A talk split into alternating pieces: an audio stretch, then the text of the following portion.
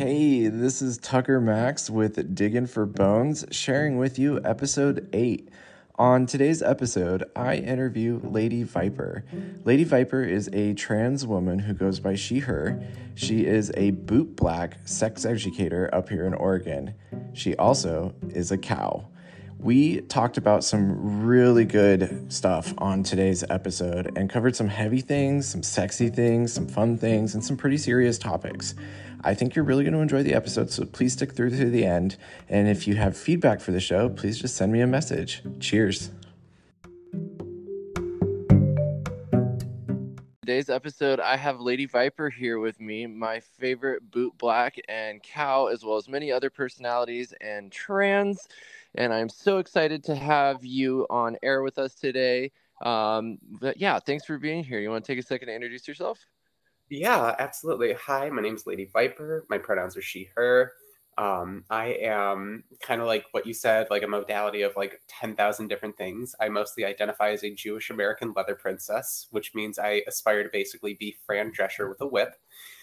Um, I am also a leather cow. So um, I'm sure a lot have like met pups and leather pups and, you know, kitties and otters, but I'm a cow. Moo.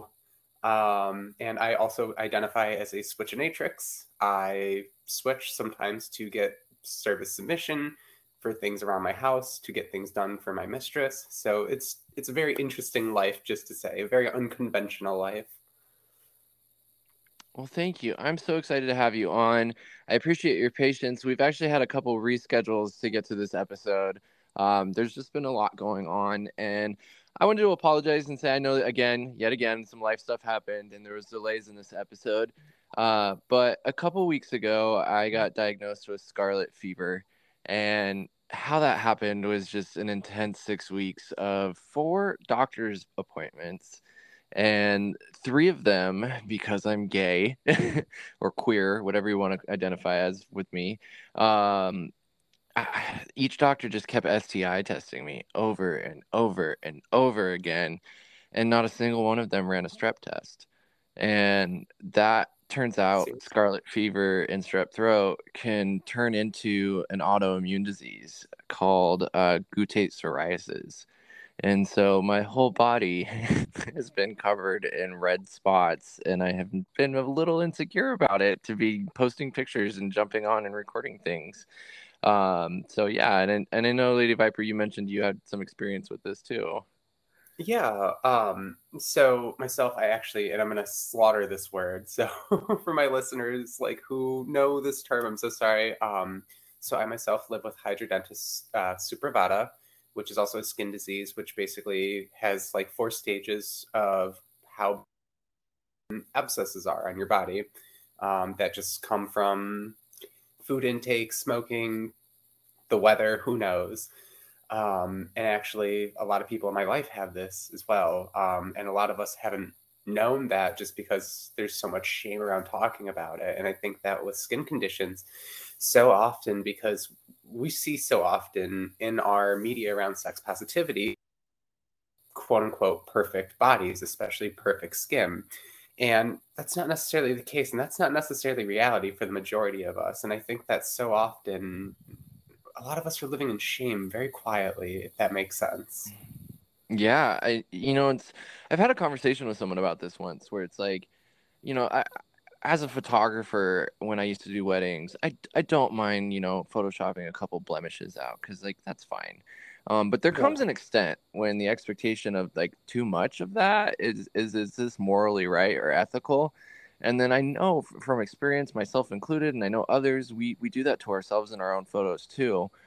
But then I, my friend and I were talking about this recently. Like, if I was like having sex with someone, and they had like a pimple on their butt, is that really going to ruin the whole thing for you? Probably not. No.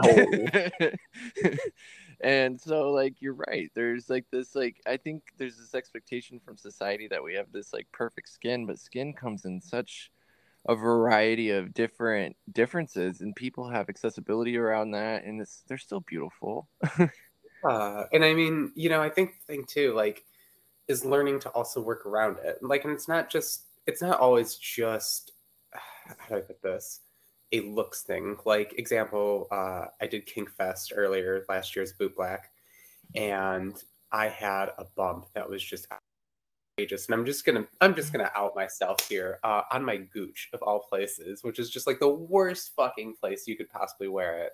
Um, and I, met someone who was just like an amazing impact top that I still play with this to this day, and I had to negotiate like not going below the waist at all like making sure like i'm playing safe and like being like hey this is what's going on and being able to disclose it um, because it is important.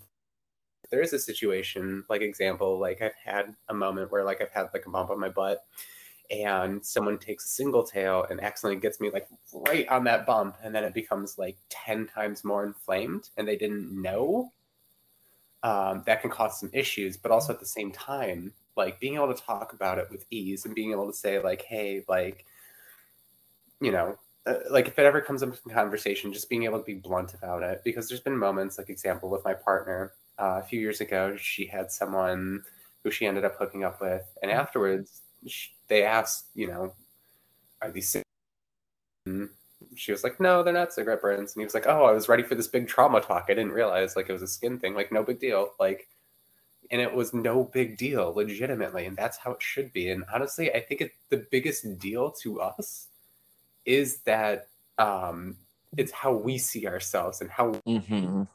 because we're projecting to other sense. We're projecting on what we see from other people in media yeah absolutely i it's interesting you say that so i i got really reclusive over the last couple of weeks and was feeling super super insecure and you know what? Like, I actually met a really wonderful couple last night at a New Year's party and got to go home and be a unicorn.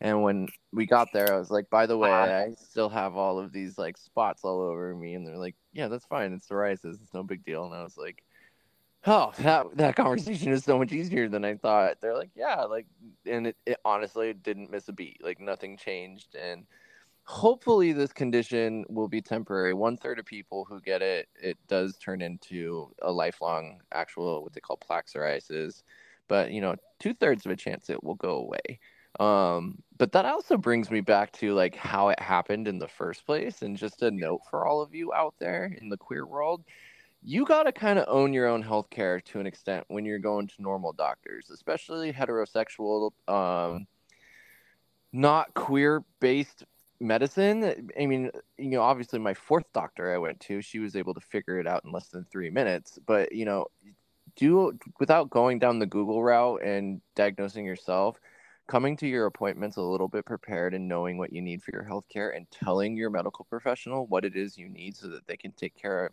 this holistic version of you and not just associate being queer with sex the first doctor STI testing, not a bad thing. But by the third doctor, like three rounds of STI testing in four weeks and everything came back negative. Like, at what point do you, you know, check for something different? um, what the hell? Right, right. Yeah, no, I got. Yep, it's still a thing. I got into the dermatologist and she figured it out in less than three minutes. And so, insane. Well, on that note, so we can keep the conversation going. So thank you, everyone. Uh, definitely wanted to put a little thing in there about body positivity and skin yeah. stuff. So thank you so much for Do sharing. you mind actually if I throw one more thing in on yeah. body positivity while we're there? So another thing that I think we don't talk about a lot too is just like the little differences in our bodies, especially like as someone who was very large. Um, I have a lot of saggy skin, and for quite a long time like I, I never got naked. I think the first time i ever got like naked in public like ever at like an any event was folsom in like 2019 lifestyle for like years just because to see so many different bodies that it wasn't just what i saw on the internet and i think that so often that we think like you know this saggy little skin is gonna like you know make the difference of my partner and they're not gonna like be interested in me that's ridiculous when you really think about it. And if someone's that shallow and that vain, do you really want to be with them? Yeah, absolutely. Or at least maybe see if you can take time to like have conversations and educate. Yeah. Um, I always have a little patience too for like sometimes there's like the shock or people have been conditioned a certain way because I've had initial reactions to things in the past when I've been exposed to things I wasn't sure of that were kind of negative and I was maybe an asshole for a moment until I took time and space to like step back, learn and then reapproach. Um, and so I try to have space for that too for people, but you know what? It's not expected and it's not given and you know you don't just get that space from people. You could absolutely offend someone and that's the end of it. So be ready. no, that's totally that's totally fair too. Um and I I think I just mean like especially with like just like kind of like fat phobia. Yeah. Um, and like former fat phobia like, you know, with saggy skin like I don't think anyone's really thinking about like saggy skin and if they are like i'm sure like a, you're right like a simple conversation would typically like be like oh okay like nbd yep so. So for our listeners for those who aren't familiar with the leather community tell me what's a boot black? Oh man. All right. So boot black the best way i can put it think about it as somewhere between being like an armorer for kinky people and being an erotic shoe shiner Mm. Um, so a boot black is someone who uh, most often like have you seen like shoe shiners at airports? Oh yeah. So think that, but with like a more leather centric uh, kind of twist to it. Um, so for myself, I take care of more than just leather boots. Um, and a lot of other boot blacks do as well. Like a lot of us take care of leather garments, leather toys. Some of us take care of other items besides just leather, honestly. Um, so uh, most of boot blacking is really centered around leather care um, and being able to you know care for someone either in the stand or at home. And there's a lot of different modalities of why someone might do that and we can get into that a little bit later. Um, but it, for me honestly boot blacking is really about the time that i sit in the chair if that makes sense. Yeah. Sitting in my chair feet up because it's a very vulnerable space, but it's a space where people can be vulnerable safely, where it's just like a box, especially inside of an event where like you need like a second to decompress and like people open up about a lot of their history, especially because let's face it, our shoes carry us everywhere. There's a lot of stories behind the dirt and grime in our boots.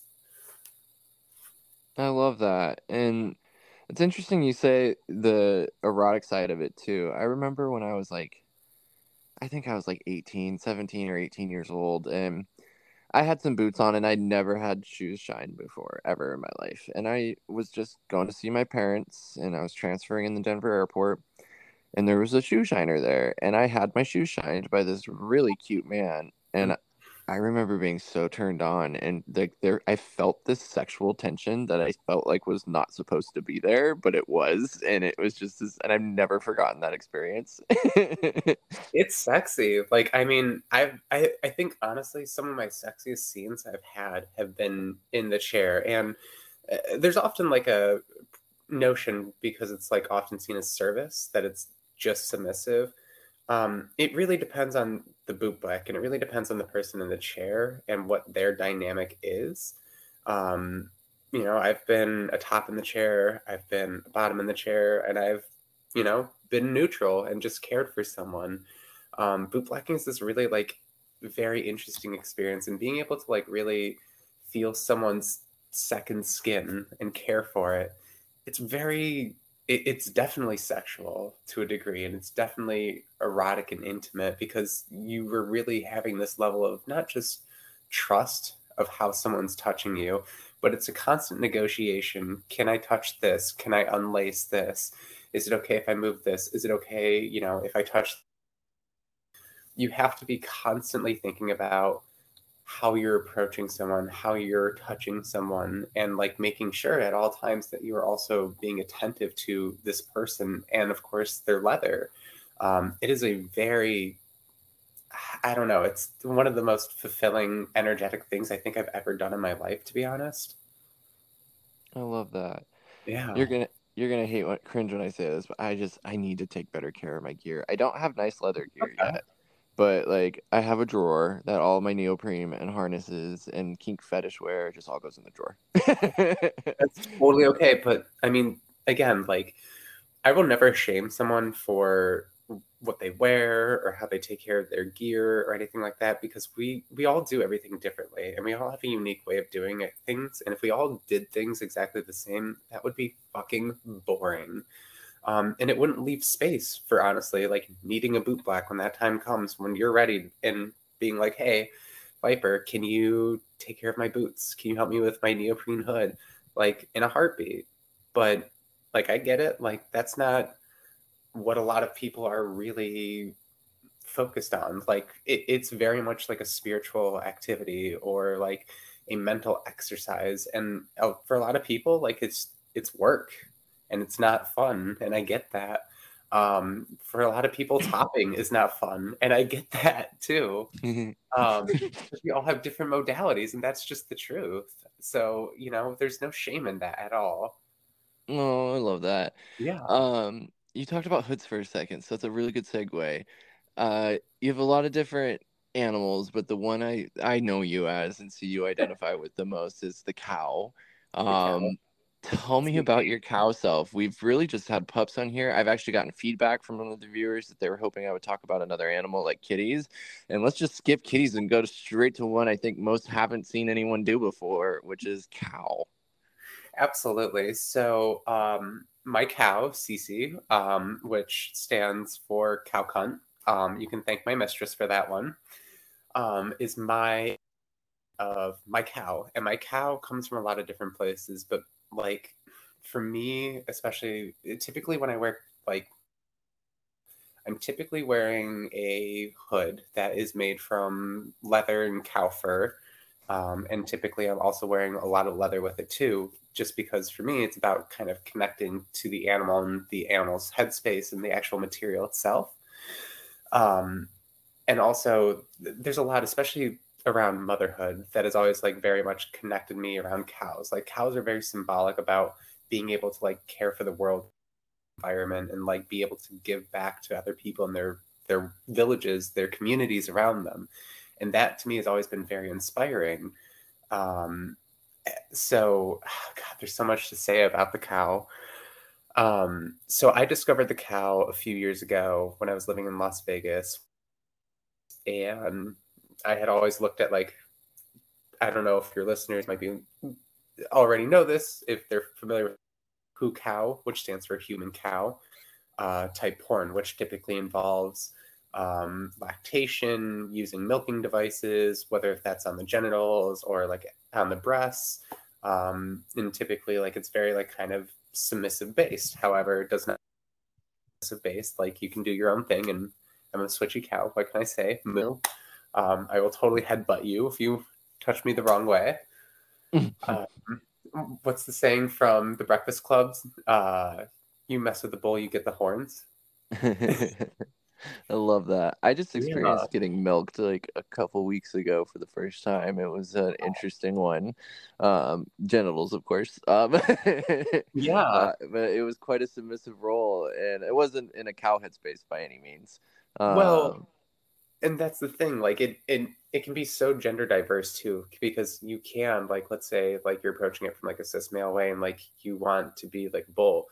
Like you could totally do like a scene where like you are like taking a flashlight and trying to collect their semen like or like you know as a trans woman like i like getting my dick milked. Like that to me is like a really hot scene but i also like having my breast milked um, there's just a lot of different modalities to it. And I think that so often we put it in this box, especially with just like femmes, and don't recognize where like masculine energy and like bovine energy can like connect, if that makes sense. Oh yeah, totally.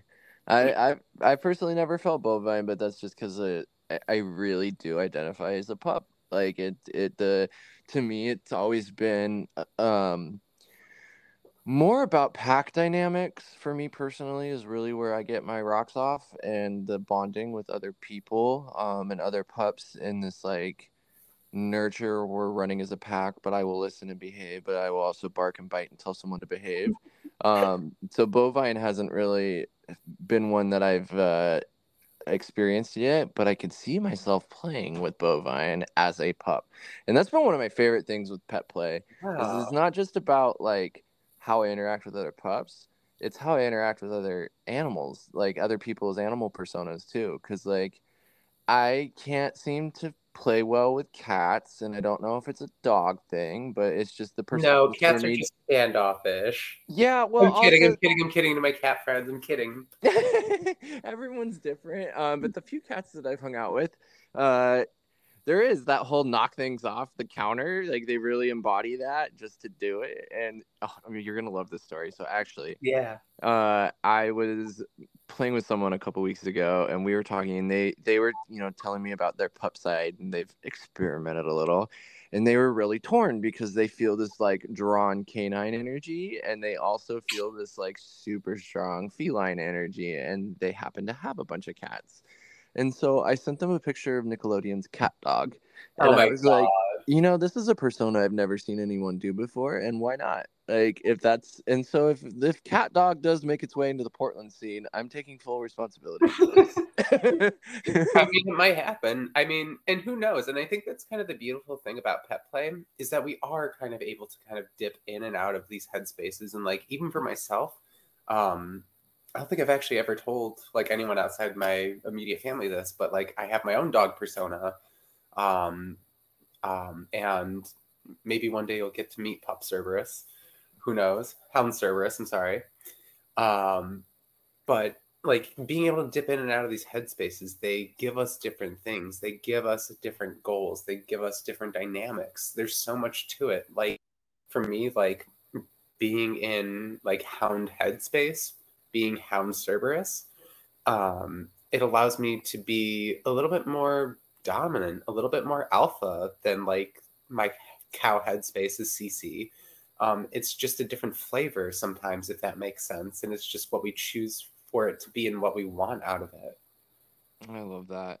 Yeah. I, you know, speaking of headspaces, I do want to dive into something on your experience, which is not yeah. a headspace. It's it's who you are, and I'm just going to ask so, what is it like being a trans individual in the pet play community?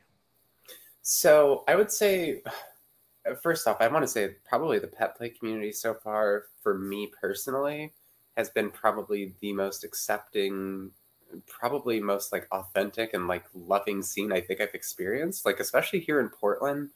Um, I was really surprised because I think like going into a new scene, I'm always a little cautious, like especially like initially, like I always, I saw like a lot of pups, and I'm like, you know, I'm thinking like, well, what about cows? And like with time, like as I would start to talk to like some of the pups, like I would meet like other people too who were like otters and cats and um God, I, I like I'm just trying to pull out like everyone that I met, but like seeing that majority, like you don't know that you're also valid until like someone like connects with you and like we have to fight for our own space of course.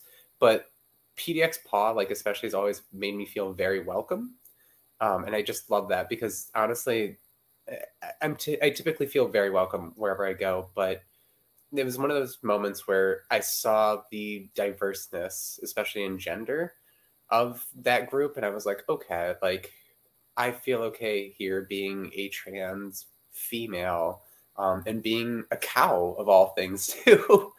um, you know, I think everyone's going to have a different experience, and I can't speak for all trans individuals, obviously, um, but the pet play community, not just in Portland, but in general, I think has always been very accepting, if that makes sense, because we're always dealing with, um, how do I put this, atypical things.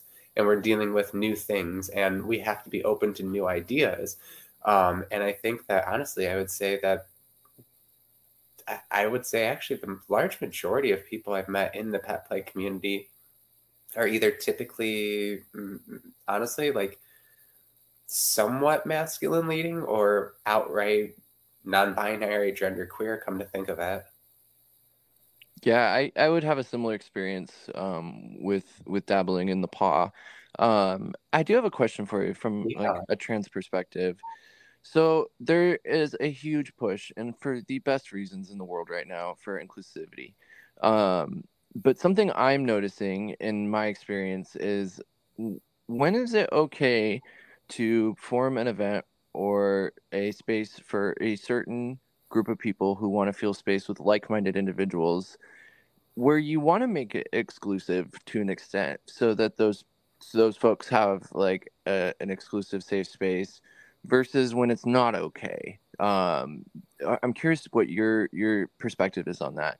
Because yeah. like i have noticed like sometimes like if i wanted to have like maybe a spicy event with just pups I, it's not that i have any issue with with cats or ponies or cows or anything. There's just a very specific scene we're trying to make um and then it can actually come off in the wrong way and send the wrong signals. And i have really struggled with how to navigate this yeah you know i i don't think there's a perfect answer for this um like some spaces like I, I completely understand why they are insular like it is really important for like example like bipoc munches like that's really important to be able to have that community building in that safe space to be able to like have a place to be able to collaborate and vent and be able to work out just feelings around the mutuality. Mutuality is that a word?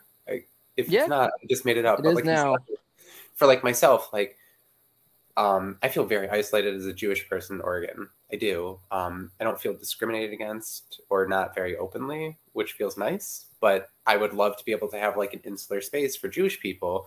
And like example, like if I did like let's say like a Jewish kinky munch, um, I would love to open it up maybe like once or twice a year to like other folks and be like, hey, you know, come on in, come meet us, let's build some allyship. Um, and there's a way to do it. Like, so example, like with like pet play, like if you wanted to do like a pup only event, I think there's a way to say like, you know, this is a pup event. You know, maybe in the future we'll do some more like pet inclusive events, but this one is a little bit more geared towards specifically pup type play. I think that's okay, especially like if you're doing a private event. Um, an example, like if you're doing like a all male space, um, that can be like a difficult one because there has been issues before in the past with like inclusivity of like example like trans men and like like gay spaces. Let's face it, there there is a problem yeah. with even to this day. Um, and honestly, I, I, I, just to be blunt, like we we need to go by the identify identifyingness of like masc or fem. Um, I really can't speak for like my non-binary siblings on like what's the best way to handle this situation for them. Just because honestly, I can't say that I have their experience and I I don't have their knowledge. But like for me, like if like someone says that they're a fem inclusive event, but trans people like trans femmes aren't allowed or trans women aren't allowed, like I will feel weird about that. That will feel bad. I couldn't agree more with this. because honestly, it, it really is and this is just me personally like it's about the energy like i enjoy feminine energy i enjoy masculine energy like even like even i don't like example like if you're not into trans women I'm not going to be offended if you're at a fem event. Like if you are a like cis female who are not into trans femmes and like because like you're just not into penis, like that's okay. Like I'm not going to be offended at all. Like that's your taste. Like but if you tell me I'm not welcome here, that's a different story if that makes sense. That's what I needed. Thank you. No, I really yeah. appreciate that. I've really struggled cuz uh, we have a bathhouse here called Steam and we have two. Another one called Hawks PDX. Yeah. Uh, and both of them have decided to run their zoo night and pup night on the same night once a month. Um, and I, it's so interesting because where PDX Paw is very inclusive for all genders and everybody, um, they called it a pup night. Where Steam decided to call theirs a zoo night, but Steam is a men's only establishment. But the part that hurts my heart with Steam is like I'm queer and I'm not really attracted to female presenting individuals mm-hmm. um, or feminine usually. Uh, it has nothing to do with genitals. Like to me, if it's a men's only event, like trans men should absolutely be allowed there. Absolutely. And I, and I actually get confused when I see like trans women there at a men's only event just because their driver's license has that on their driver's license and it it, it's just such a confusing dynamic and i've been really struggling with the morality of this event and if it's one i want to go to or not well and i can't speak to it because i haven't i haven't seen i do know that hawks from what i've heard is very inclusive or at least like is a lot more inclusive than like a lot more bathhouses are um funny enough just side note i my mistress in a bathhouse of all places um i think that I think that we do need to be a little bit more inclusive when it comes to like pups or pets. And I'm not saying anything like bad against like anyone. Like I think it's all just a learning moment, if that makes sense. Yeah. And it's brand let's face it, like there are more pups than pets. Let's face it. Like how many like between like pup like cats and cows and all that together, like you're still gonna have more pups. And that's just the truth. But at the same time, like we still need to learn to be inclusive so, I mean, the same thing could be going for gender too. Like, you know, you need to understand, like, yes, while the majority of people here might be like cis male presenting, like, we still need to include trans men, like, and be more inclusive about it where we can. It definitely is confusing hearing you know i don't i don't know how to feel fully and i think i need to sit and for, think and form my feelings about like having trans femmes at a male night just because we have like AMAB genitalia. I, I think I have to think about that more yeah. to like really like disseminate on that. And that's that's me just like admitting like my own like I need to think about that more. that, no, I really appreciate that answer. And I, yeah, I don't have answers. It's something I've been kind of like trying to really sit with myself and understand. So I appreciate you taking the time to answer that. Yeah, uh, well, honestly, that's why we got to talk about it as a community, like because not everyone is going to have the answer, and I think that the only way that we can find a good answer is if we collaborate together. Oh, I love that, and yeah. I, I probably said I love that a lot on this episode, but no, that's I okay. Adore, I adore the shit out of you. You're such a I fucking love you. You're such an amazing yeah. human being um, I want to circle back to you were talking about consent earlier when someone's in the chair. And there's so much when I meet you of I just I, I've just not seen another human being who's so forward about asking permission as often and as direct as you do. And it's a skill. Um, and you know, sometimes people with that skill I also find I will fall into trusting them, especially if they have an alpha personality. And then I will go along with it. And the scene is going great. It's negotiated. And I will still leave the end of that scene feeling a little icky once I'm able to digest everything that just happened. And it feels almost manipulative. So, how do you like being in this in sex education, like keep an eye out for manipulative behaviors and identify those? flags? this is a really good question, honestly. You got to look for yellow flags and honestly behavior that toes line on like gray boundary breaking, if that makes sense. Um, yeah, I've never heard that term before. Please tell me more. I love this. Yeah, no, honestly, and this is me just like pulling that term out of my ass. But um, I had an experience with someone, and um, I they were like, "Oh shit, I didn't realize that I potentially broke a boundary, or at least like kind of grayed that area." So for me, like it is a hard fast, like do not purposely scar me or purposely like brand me. Like that's like very exclusive to my mistress. Um, and that's actually like in our contract. Like that's very serious to me. Um, and we were doing a scene and I had some rope burn. Um, and the rope burn actually left some pretty bad scarring. And it wasn't a huge deal because it was an accident, but the conversation afterwards was like, hey, this was a little bit of like kind of touching in gray area of my boundaries. And he was like, oh shit, like I really fucked that up. I'm so sorry. Like, let me fix this. And like we were able to like fix that and talk it out. I think so often, even though we're communicating up front, things happen in scene that definitely change. And it's important to be able to like quickly talk that out or talk that out even if it's not quickly i'm so sorry let me repeat that talk that out when you're in the right headspace and you're in the right space to do it. Because if you do it from a place where you're heated, um, so often that can go negative, and ultimately most most consent violations truly come from a miscommunication um, and not anything malicious. I would say anytime that I had my consent violated, it really was out of like dumbness, if that makes sense. Like, and I hate to say that, like, but it goes like it's a moment where afterwards you talk to them, you go, Did you realize you did this? And they went, Oh my God.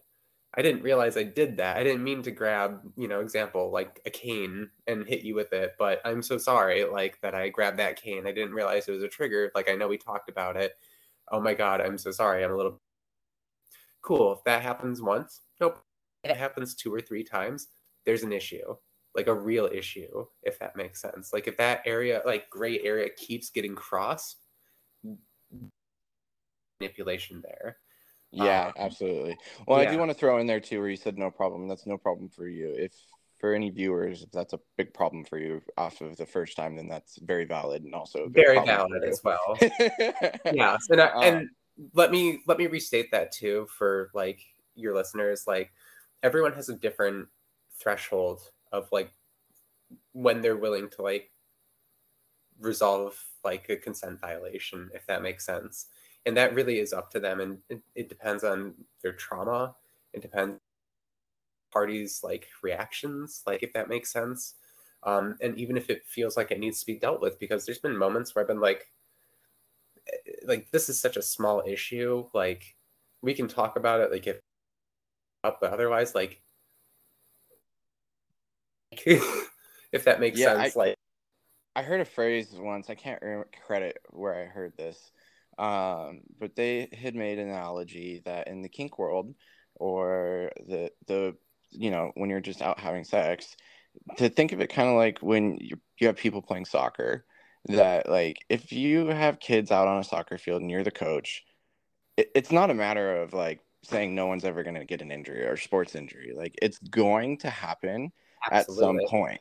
That doesn't mean though that you don't try everything in your power to prevent it from ever happening. And but you have to be ready for when those injuries happen and kind of have a game plan and a headspace and support mm-hmm. system so that you know how to react and what you're going to do when they happen.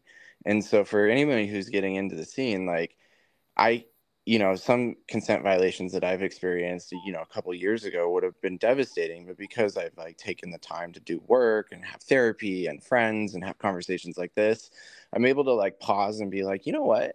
I learned something here. I didn't like it. I don't think that was malicious but now i know for next time and now they know for next time. And i think sometimes too we forget to tell the person. I think yeah. sometimes a lot of times people are like they're actually worried about hurting that because they know it was a miscommunication so they don't want to like hurt that other person because like sometimes it does hurt that other person to let them know like hey this happened and i don't think you intended for this to happen and that that individual can also be devastated by this situation but it's important because they have to learn from it just as much as you do so that like you can prevent those injuries. Yeah no absolutely and i think that we always should be informed, especially about like how we can better communicate with each other. Um, I think that so often, especially in these moments, like that's why I'm like, hey, pump the brakes before you have this conversation and make sure you're in a stable place. Um, because honestly, it's for a lot of people, it's very hard to advocate for yourself. Um, and especially when you've been traumatized, it can be very difficult to re traumatize yourself talking about it with that person. And so often, you know, and I'm talking in a case where it was clearly a mistake on the other person's end. That person is going to want to know they fucked up, and that person is going to want to know where they can better themselves and how they for you typically. Even if you don't continue to play with them, they want to know how they can in the future be a better top, better bottom. And let's face it, like consent violations can ha- also happen in any role. Um, a bottom can absolutely cross the tops line. Like it's something to remember too. And honestly, that's why I really try to stress to people to really, really vet your people. It doesn't matter if they're top, bottom, dominant side, like just fucking vet your people because you just don't know. Like you don't know what in, is in someone's past. And like that can like save you a lot of grief. Even if you just search their name on like FetLife, like just do that. Like anything. Like try to talk to three people if you can. Otherwise, like there there are methods, but don't not vet your people. That that's one of the biggest things that I have to like tell friends who honestly get hurt is it's typically they played with someone they didn't vet well enough if that makes sense well it makes complete sense because then i'm going to rewind back into gay culture for a minute yeah but, you know for the first all through my 20s i could order dick like ordering a pizza and it yeah. was so inhuman at times um and that part of it which is so bizarre to me because i do identify as like I have a lot of demisexual qualities to me. The joke I say with my friends is like, I need to know the plot of a porno in order to come to it. Like, it's I need true. to know. I need to know why they're fucking. Like, you could skip to the penetration and the cum shot, and it's not going to do anything to me unless I know that like they met at a pizza parlor and they're in the back and like it's his boss or something in the fantasy. Like, I need to know. Um, but also, like, I've also been able to. That, that doesn't mean I haven't had my quick like I have a human need and I'm going to jump online and find another human with another human need and make something happen. Um, but I think the difference is is if you're going to jump into a full scene with someone that you don't know and the danger and recognizing the danger in that.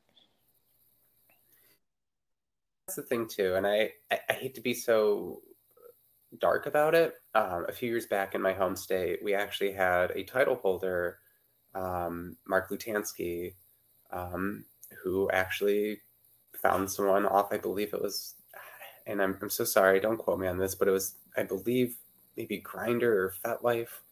Um, but he killed this person. Um, and like, there was probably no vetting going on. Like, and this could have been prevented. Like, I, I just feel like so often we take people at face value and we don't actually get to know the people in our community. And sometimes we make really bad decisions by playing with these people. And even though they are a big trusted person, do you really know them?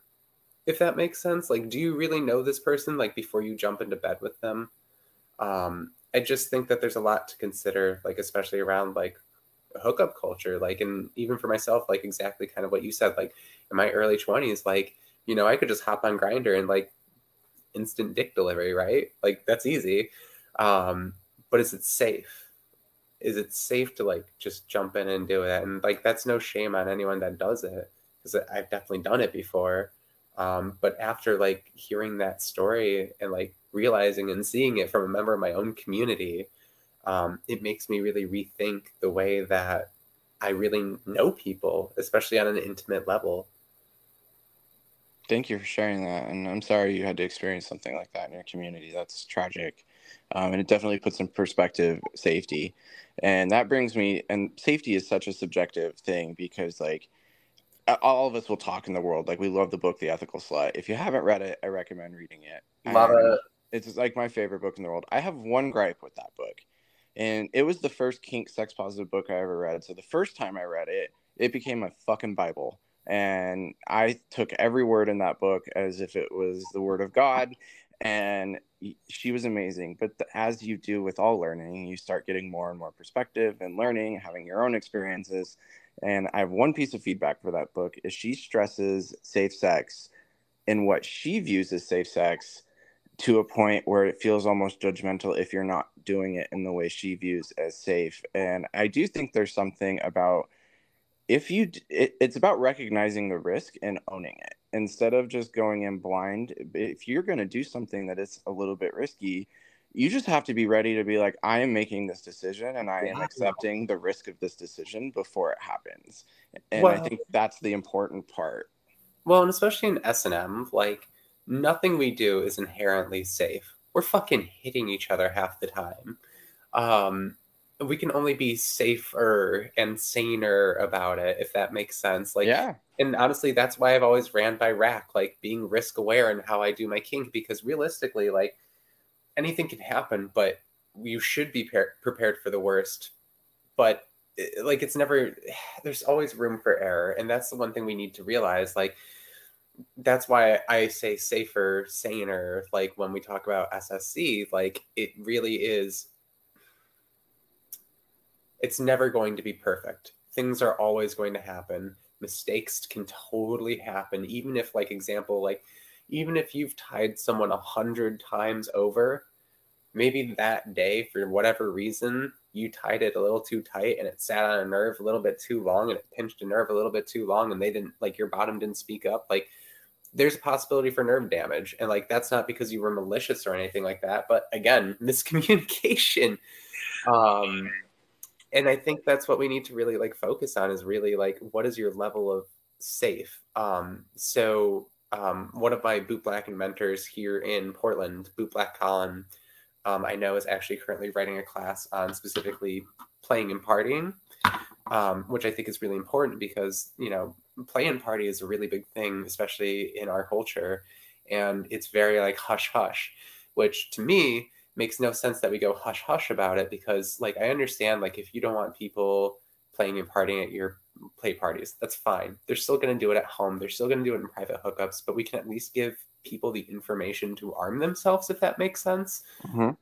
I mean, to me, like hiding the tough discussions under the rug isn't helping our community it's hurting our community more than anything yeah absolutely yeah um i just experienced my first time ever being tied up. I don't know if you got to see some of the photos from that. No. Um it, if you have a second jump on my instagram real quick and i will kind of explain the story. Yeah. there's this photographer uh, down in Texas, and he flew up here to tie me up to do shibari. Uh, and it's great. I actually met one of his clients um, and a couple other people have worked with him, and I vetted him. Um, oh, holy did... shit, that's hot. uh, thank you. Um, also, where did you get your knee pads? He brought them with. Yeah, it was interesting. Although mm. I will say, like, his profile picture wasn't who I thought he was, but it was okay because I got armed with that before he showed up. But he was actually like this really sweet man. Um, and I was able to communicate. But it's funny how you said the pinching and the nerve damage. When I got tied up in Christmas lights, those aren't LED lights. Those are like outdoor house Christmas lights, like uh. incandescent bulbs. And I got burned. oh, no. Um, and it wasn't bad, but it was just being able to communicate. And we had a lot of fun. Um, and I wasn't gonna be edged in the video that we were gonna make. I was down to do some erect photos, uh, but I I didn't really want to be edged. But in the moment when I was tied up, I learned something in all of this that arousal does not necessarily mean consent, and I've never experienced that before. Um, and everything's fine. Like we we've had a conversation, and I ended up allowing him to uh, edge me. Um, but I wasn't as into it, even though my body was physically into it. And it's something I want to explore more with another person someday. Um, but it was just this huge learning experience, and they didn't do anything wrong. Like everything in that scene was consensual. Um, I absolutely adore him. It was so much fun, and I learned a lot and got some really fucking hot photos out of it. Uh, they were really hot photos. I just saw them. Um, but I, I hear you. I mean, because I've honestly like I had a scene a few years ago, kind of like that, where honestly, like someone slid their finger in, didn't have enough lube. Honestly, it it kind of inflamed a old fissure, and uh, kind of fucked up my sex life for a few years. Um, and I don't blame them. They didn't know. I didn't disclose that I had like issues with fissure, like with a fissure from like years prior that wasn't fixed. Um, but I don't blame them for it if that makes sense because yeah. also their that communication wasn't there. And and let me just like restate this for like any listener that's listening like it, it is really important to have these conversations as and I'm saying this as someone who honestly has been on both sides, who has made the mistakes as a top and, and who has been hurt as a bottom. Um, to have these conversations and make sure you're having these conversations when you're in the right mental space, especially uh, because ultimately the goal really is not to tell someone they did something wrong, but really is to better them and to make sure that you can better the relationship if you can. Like if, if you're never going to play with this person again, fine, totally fine. but don't you want to like be able to like help a person like grow, especially if it wasn't like a malicious act? And in the case of like, you know, example, like you getting burned with a light bulb, like shit happens. and also like with you getting edged, like I've definitely had those moments where like I'm a little bit more aroused and you know, I bring something into the play and afterwards I regret it because I was aroused, if that makes sense. Yep. No, it does. There was actually another part of that too when we were videoing. He kept having me bark and growl. And when my barks and growls come up, uh, that's only happened a couple times. Um, there's a pup here that I played with at Hawks, the very first time I ever made animal sounds and felt primal, and it was a really special moment. And those have only come out maybe one or two other times. And so now this is a, we're basically filming a porno and it's fantasy and so to be forced to have those come out after a couple times doing it in that scene, I actually started feeling like almost violated a little bit. I was like, these are like really special. This is a really special headspace for me for yeah. someone to be holding up a camera and then telling me to do it on command who's not my alpha. Um, and so that was something I learned in that that too. That was really interesting. Um, again, nothing wrong in it, just like self discovery, like, oh, that can't be forced.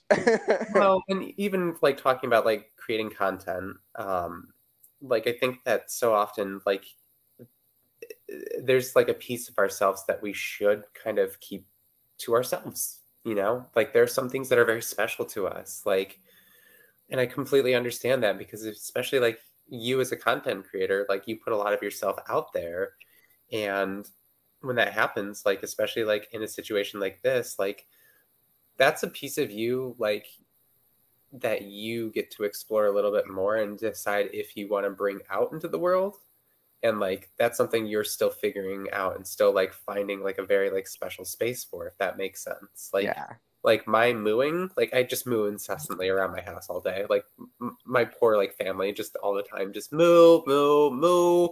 Um but like for you like that that deep growl like that that is a deep deep headspace. And like i understand that like it's definitely like one like did he know?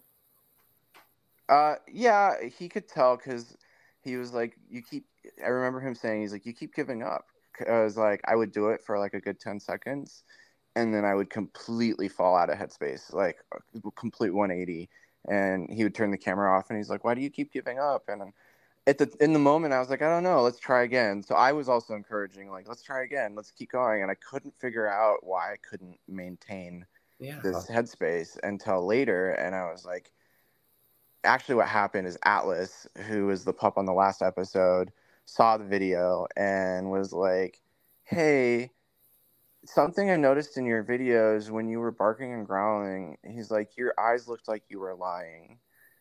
And yeah. I was like, Oh. yeah. No, I mean, and honestly, like, um, that's actually ironic because I, I keep talking about like kind of like how eyes like really like are kind of like the window to the soul, as we say. Um, your eyes really like tell people what's going on more than anything else. Like you can like stand and pose all you want, but like, you know, eh, what you show on your like in the expression of your eyes really is like how you're feeling at that moment and people can see that really easily if that makes sense it does that's actually the number one feedback i get on the content i create is the expressions that i make through my eyes and yeah. it's actually why i use the half muzzle and wear it the way i do even though you can still see eyes in a full muzzle um, my eyes are my favorite gift that my mom gave me and yeah same and I feel very expressive through my eyes. And it's been so yeah to hear Atlas notice that was a a really interesting thing. And little update on Atlas from the last episode for viewers. Uh, Cooper Atlas, whoever you want to call him, is now going to be my roommate on that gay cruise. So nice. short, shortly after that episode ended, my roommate, who I didn't know, who I got matched up with for the cruise, actually bailed out and Cooper was looking for a room anyway, and so now Cooper's actually going to be my roommate on the cruise next month, which I'm hoping I will have clear skin for by the time that starts. And hey, if you don't like, whatever, you're still fucking hot. Oh, thank you. Yeah. And like that's something to remember. Like again, like you know, how many other people on that cruise are dealing with their own body positivity issues and their own skin issues? You know, it's interesting too is like Atlantis is very open in all of their communication and their marketing. Um, and because there's a lot of like groups on Facebook and Telegram and WhatsApp. Yeah. Uh, it's like a big gay summer camp, and the staff that's in there constantly is like, "Hey, please remember that like the stuff you see online, like half of that is marketing. They do try to include. They've been a little bit more aware of trying to include more body positivity, yeah, um, in their stuff. But there's like there's five thousand five hundred gay men on a boat. Like there's literally someone something here for everybody. Like n- there's just not that many people who are like what you would consider the traditionally hot, which is. And it's and it's interesting too because that goes both ways, and actually brings me to another segue I wanted to talk to you about is yeah we really want to make space for people with accessibilities. We really want to make space for people who maybe have different sized bodies than what we would consider conventionally hot. But something that I am also learning right now is there's also a negative energy sometimes in these spaces towards people who are what you would consider conventionally hot or people who are what we would see in the media. And without even getting to know these people, there's like it, I've seen it in the kink community, almost this like negative reaction to those body types too, because I even was in a chat not too long ago and they were like, neurotypical people this and normies that. And I like paused and I was like, that's derogatory. Like, that's not okay. Like, you don't know these people. Well, and it, it's, it's a shame to hear that because like as someone who is neurodivergent and who is formerly a very large person. I lived most of my life as very close to 400 pounds until I was about 25 years old. And so often, like, I have felt like my experience as someone who lived as a, in a fat body and, and still feels like they live in a fat body, um, it gets erased very often. And, and it's a shame because honestly, even with like unconventional, like your conventional hot bodies, like, again, who says that they are conventionally hot and like right. you should be shamed because of that? Like for me, like it it was a really big feat to be able to make the, my body what I wanted it, and like eh, there's no shame in that. Like none like all bodies are gorgeous and i think that when people start to stigmatize like other people's bodies like even if they are like not you know what it feels like a teardown. Honestly, it really it does. does. Um, yeah. I actually had an individual, so I started a discussion in the chat, and I had an mm-hmm. individual reach out to me, and they meant they meant well, um, but they were like, "Oh, it's so great to see a neurotypical person." Uh, willing to have these conversations and you know have deep conversations and they were they were trying to thank me for starting the conversation yeah and in that compliment, it was also kind of backhanded because, like you said, I felt like my experience was erased, and I replied to them and I said, you know, some accessibilities are invisible. Yes. And I have to take four medications a day to manage my mental health. I have a really serious, I struggle with my ADHD, um, and I have depression. I've had a hell of a year. And at the peak of COVID, I was about 300 pounds and have spent most of my life in an overweight body and have yep. been fat shamed. And I've done a lot of work to be where I am now in a space that I want to be, that I consider healthy for myself. But that doesn't mean that I don't understand. I mean, I will never understand someone's individual experience, but please don't erase mine. No.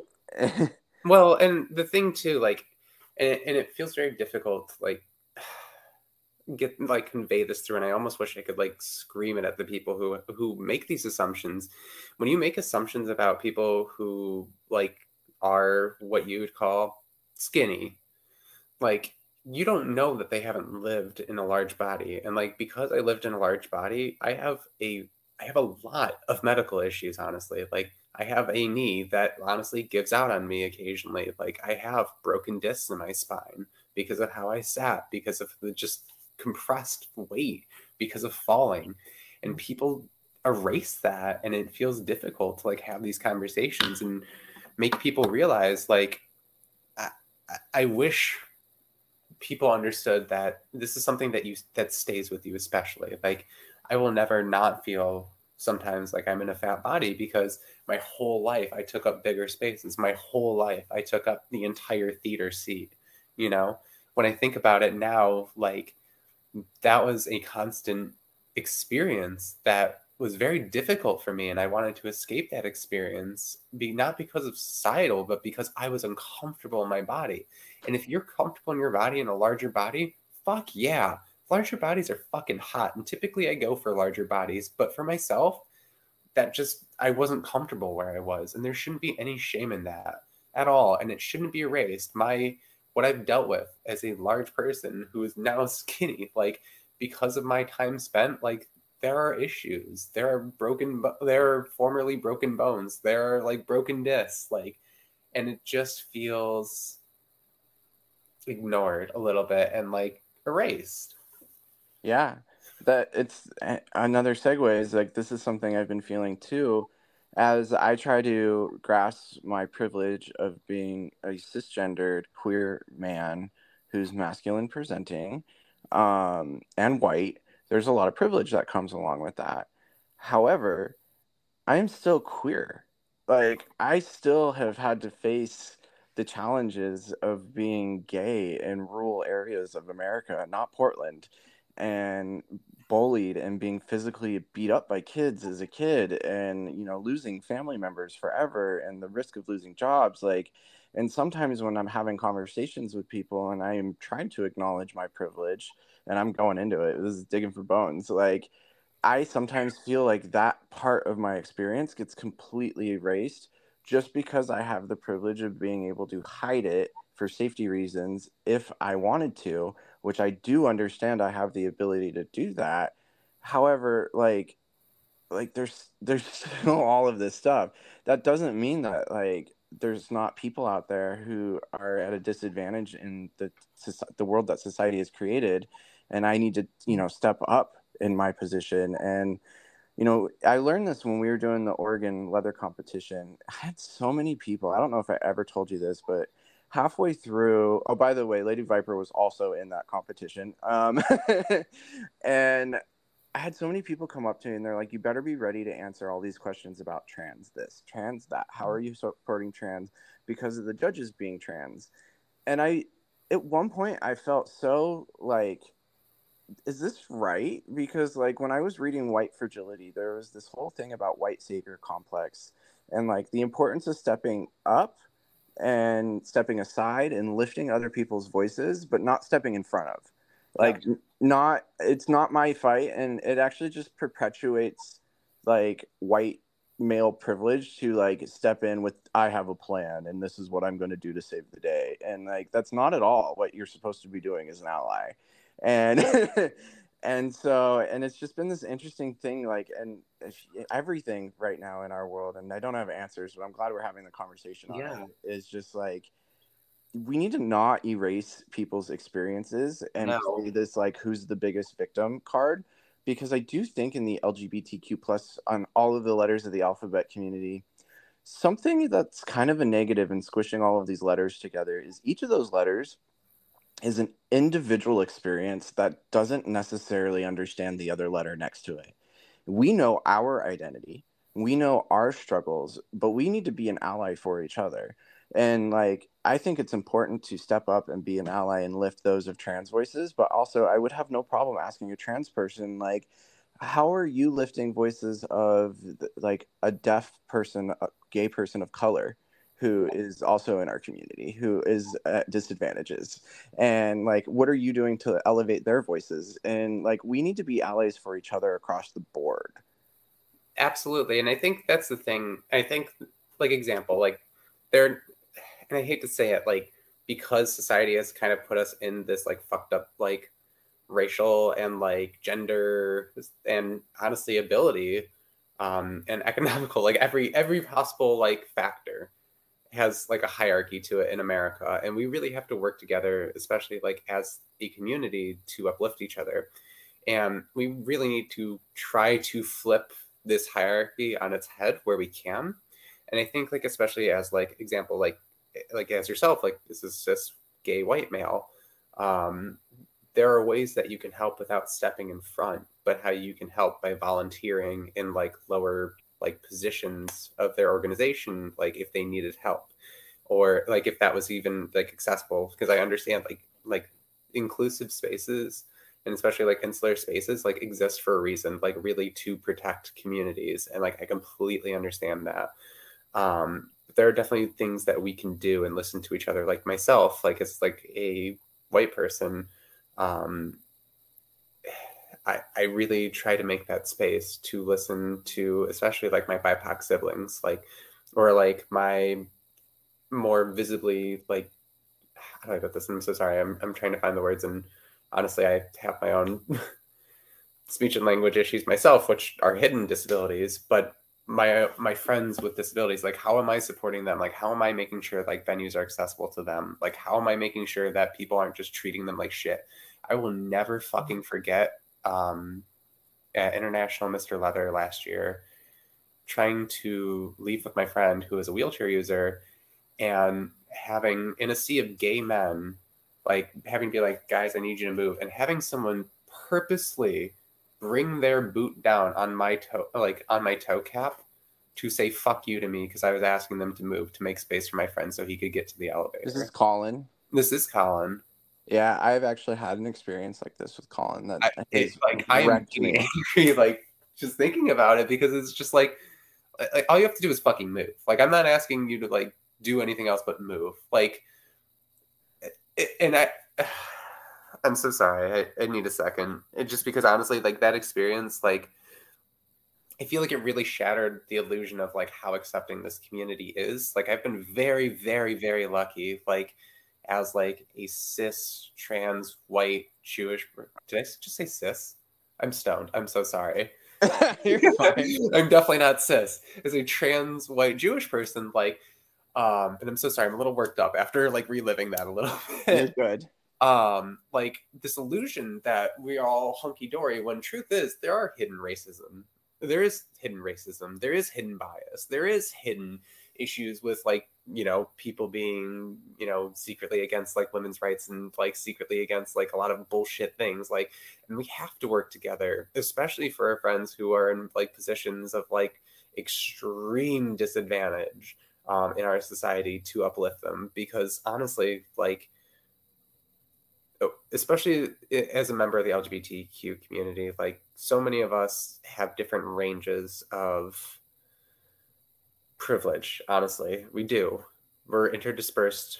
We come from all races, ethnicities, backgrounds, abilities, um, but there are more factors at hand. But being a part of this larger community, we need to understand that we do need to support like cer- like certain people and certain groups a little bit more um, thoughtfully because honestly in a society that wants to tear apart the lgbtq community and especially targets very specific people like trans people people of color we need to make sure that we are really really standing as not aside but behind them um, yes. and supporting them where we can and when those moments happen having someone come protect you um, I want to put out there too, as I've I've actually been this person before. So I was at Eagle, and it was actually the first, the second time I ever went to a pup event, or maybe it was the first time I ever went to a pup event.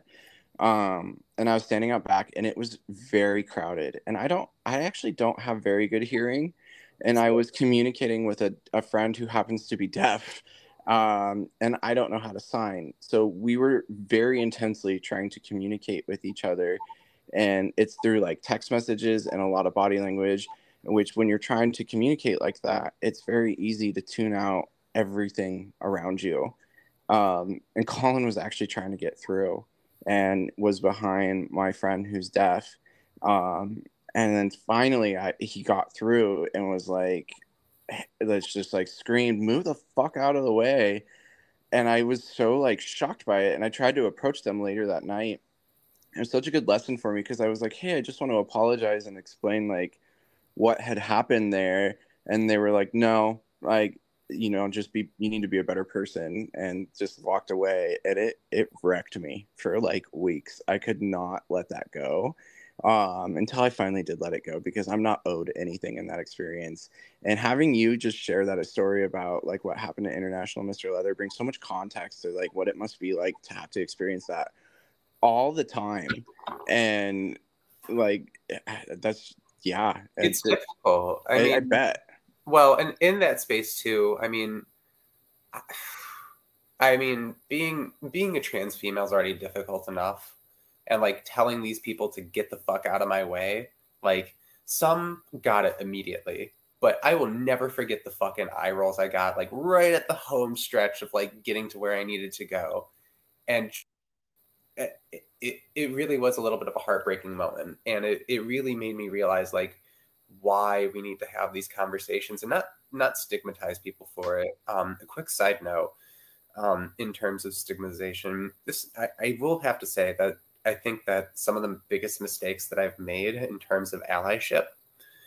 Um, when I was first transitioning, um, I actually, and I'm very mad about this, but I came out the day after Caitlyn Jenner. Bitch stole my thunder. She came out the day before my 23rd birthday.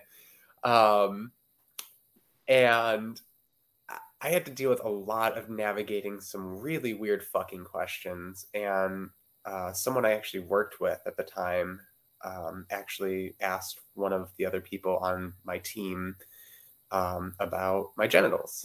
And they told me about it.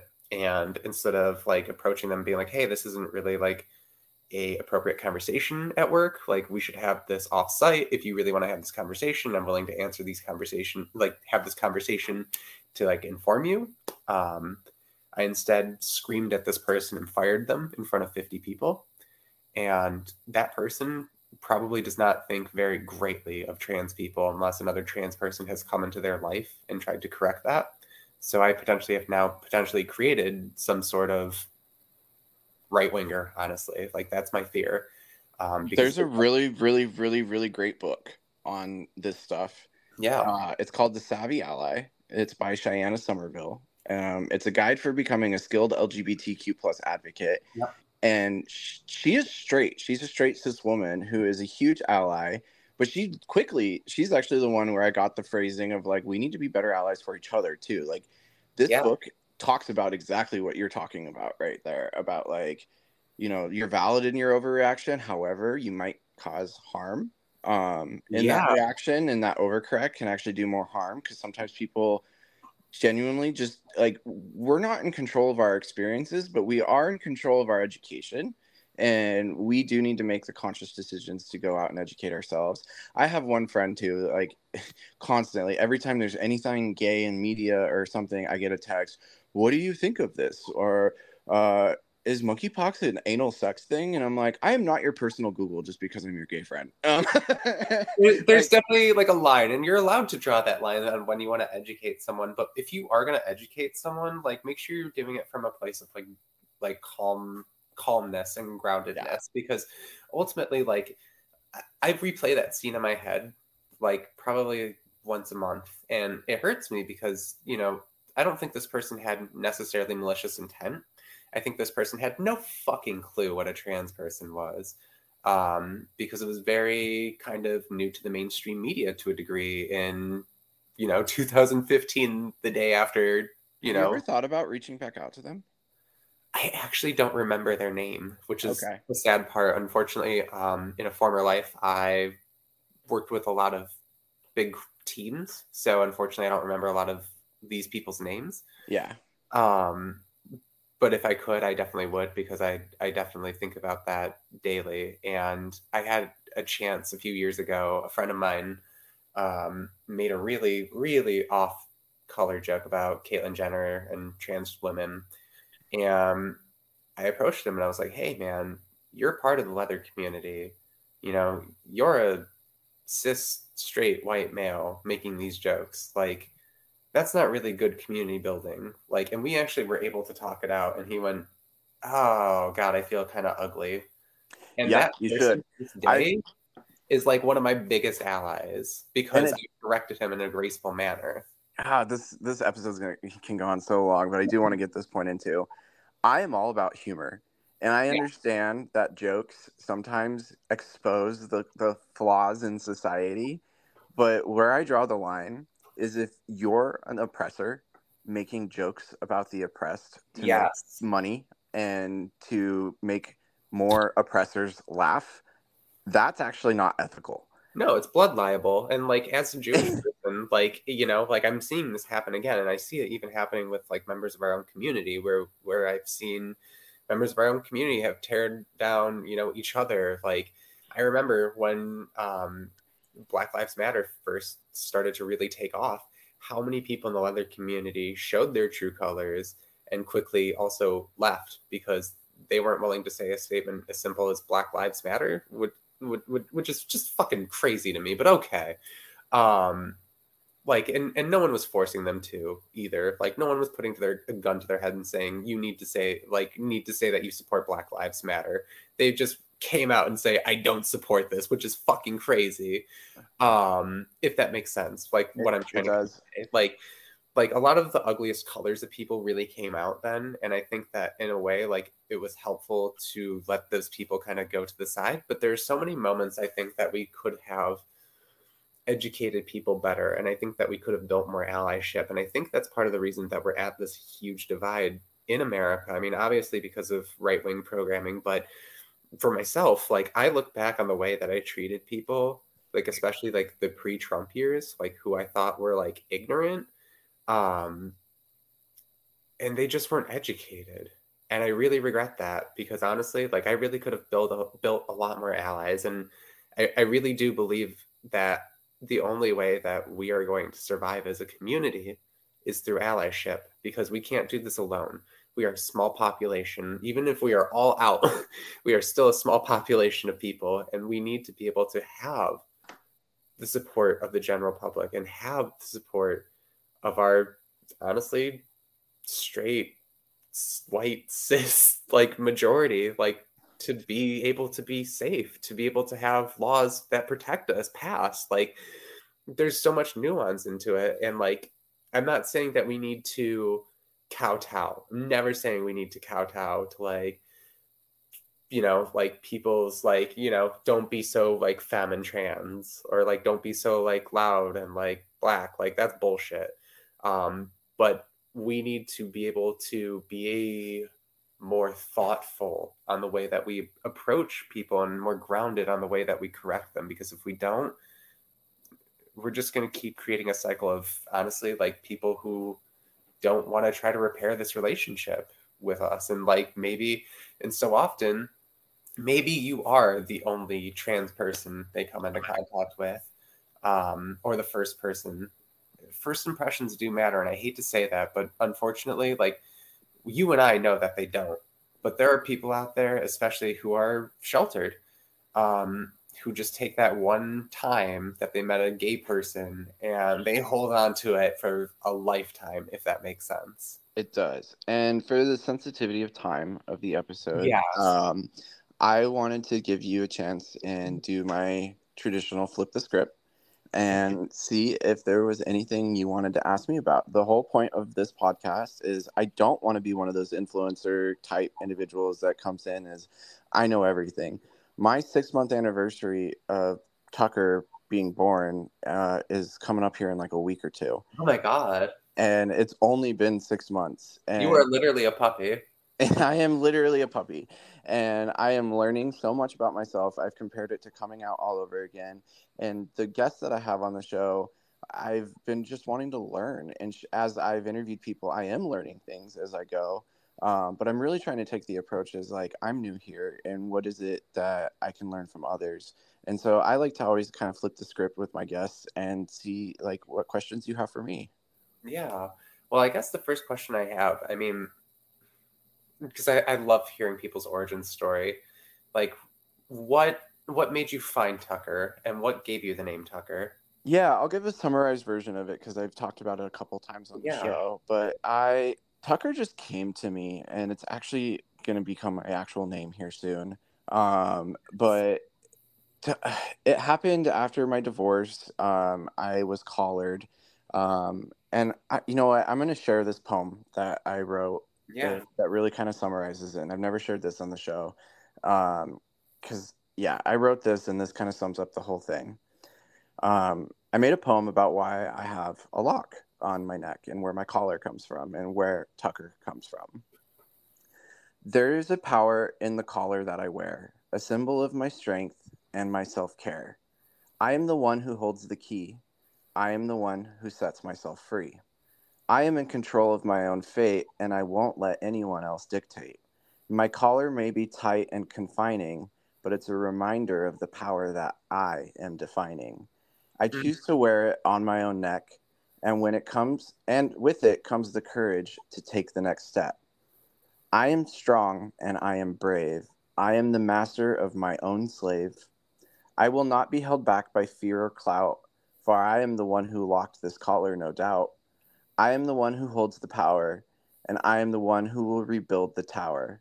So here I stand, a collar on my neck, a symbol of my strength and my self respect. I love it.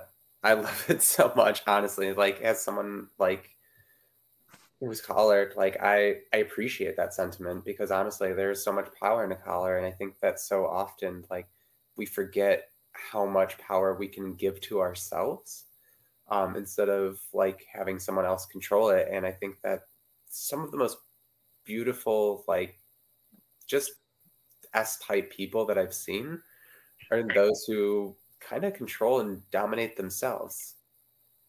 Yeah, it's been a really empowering thing. And I love the symbolism when I'm playing with people of being like, first, it's always a treat when people are like surprised when they're like, So who collared you? Where's your master? And I, you know, tell them what's going on. And there's always this intrigueness that comes from it. And I used to be scared that I was going to be called a poser or I was disrespecting it. And I have never received that feedback from anyone. Um, and it's yeah it's it's just been a really magical i was in a really codependent unhealthy marriage for and the whole marriage wasn't like that. It was my first love. We were absolutely in love. There was many many many good years um, but through some trauma and a lot of trauma and a pandemic things became codependent and toxic and had to end um, and i wish it didn't end the way it did but you know we can't control how things happen and so that collar has been just a token of like me owning my growth and my development and my healing process and all of it. And tucker is the name of it. And in my therapy if you're familiar with uh, internal family systems um, my therapist was like you basically just named like your protector in your internal family systems tucker and these are parts of our personality that you know protect us and nurture us and keep Yep. us safe and help us have fun it's like multiple personalities but it's just like defining these parts of your personality and the systems and the roles and interchangeable responsibilities and how they work together and mine was tucker and so that's where tucker came from and why tucker is here to stay I fucking love it. Honestly, like I, I think it's so empowering, and I think people need to hear more about that because I don't feel like so often, it, so much of like what we get from the community comes from the validation of others and not the validation of ourselves. And I think what you have is really rare, if that makes sense. thank you i really appreciate and Yeah. i love sharing that i'm so excited to legally change it um, my first like casey is going to become my last name um, my my mother was really great uh, when i was originally playing around with different names and she shared with me and i, I love my mom um, she was like you know until you've had a baby in your stomach for nine months like it's your name. Like you can do what you want with it. But please remember that like i sat there for nine months trying to think of a gift to give you that would be with you for the rest of your life. And like please remember that that was a gift from your mother. And so that i'm still going to try to keep my name in there somewhere but tucker is mine and is definitely moving into my first name I totally get that. I actually, um, prior to my transition, actually, I actually changed my last name to my mother's maiden name, um, specifically just because honestly, my father was adopted by someone who manipulated members of our own community. Um, and I didn't want to be associated with that. And I loved my mom's side of the family and I loved my grandfather. So I ended up taking um, his last name, honestly. So there's nothing like, I think there's nothing more empowering than being able to take back your name. And I understand where your mom's coming from. Um, because, like, especially like in that case, like you're so close with your mom, right? Yeah, yeah, we're close. Yeah, like there's no reason to like erase that part. Like for me, like erasing my first last name was very important because like I believe in like uplifting people, not taking advantage of them. Um, and I think that names have power. They truly do, and they don't have people outside of us, but to us, our names are what control us. Honestly. Well, thank you so much yeah. for being on the show today. And I want to give you an opportunity to kind of put yourself out there. Where can people find you? How can they get a session with you? Do you make content online they can follow? Where do we learn more about Lady Viper with her amazing boot blacking skills? Yeah, so you can find most of that through my link tree, um, which I'll go ahead and send to you in a little bit. Um, I also am currently actually putting out a little bit of cow content in a little bit, um, which I'm really excited about just because honestly, it's what I love and what I'm excited about. And I hope it gets you guys off as much as it gets me off. Um, and in terms of upcoming classes and stuff, um, for by Portland folks, um, we will have an ethical non monogamy social club every first Wednesday of the month, and specifically an ethical non monogamy queer social club every fourth Thursday. Um, and that one we're actually going to be holding at CC Slaughters, which is a fucking gorgeous space. I just have to say, I just checked it out for the first time. Um, we also have a monthly munch in Salem, which is a little bit outside of Portland. Um, and that happens every second Tuesday and every third Saturday. Um, and we've got some really cool classes coming up for this month and next month as well. You can find me at the Eagle for Wide Load and then the PDX Paw Social every third Friday. Um, and I'll be boot blacking there. And then at Jiffy Kink, so sorry, this long list, in Portland, um, every third Fifty Shades of Shut the Fuck Up every fourth Thursday. And uh, I will be teaching uh, gender affirming intimacy uh, for pragmatically kinking in May. And then in June, I will be teaching gender affirming intimacy uh, for sacred leathers at Southeast Leather Fest for any other leather people who are listening. Um, and then in a little bit, we'll be announcing a bunch of classes for Detroit for March, June, and October. So just a lot of good education. What can I say? Education is my kink, maybe on par with being a cow. um, anyways, thank you so much for having me. And honestly, it's always such a joy talking with you. And I look forward to honestly getting to know you better. Yeah, uh, thank you so much. Um, I do want to put out there. So this is episode nine. And when I started this podcast, it was just kind of like, let's see where this goes. And it, it's it's actually it's still like you know not blown up huge, but it's got a decent following at this point. We're like in the thousands and thousands and thousands of hours of uh, people listening to, to oh, episodes now. Um, and episode 10 is the next episode, and that is going to conclude season one. And episode 10, I'm going to have Cooper back on, who is a PhD sexologist who runs Support Pup Cooper, um, which was my very first guest on this show. And we've got a surprising announcement for season two, which is right around the corner for next year. Um, so I hope all of you viewers can tune in for that episode because it is the last of season one, and just I'm so happy to have to get to complete this and you know finish a goal um, of mine. And I season two is going to take off. I'm so excited, and I hope everyone stays tuned for the next episode. Oh man, this is going to be great. I really look forward to honestly like hearing more of your podcast. Thank you so much. Well, you have a great rest of your day and thanks so much for being on Digging for Bones. Absolutely. Take care, Tucker.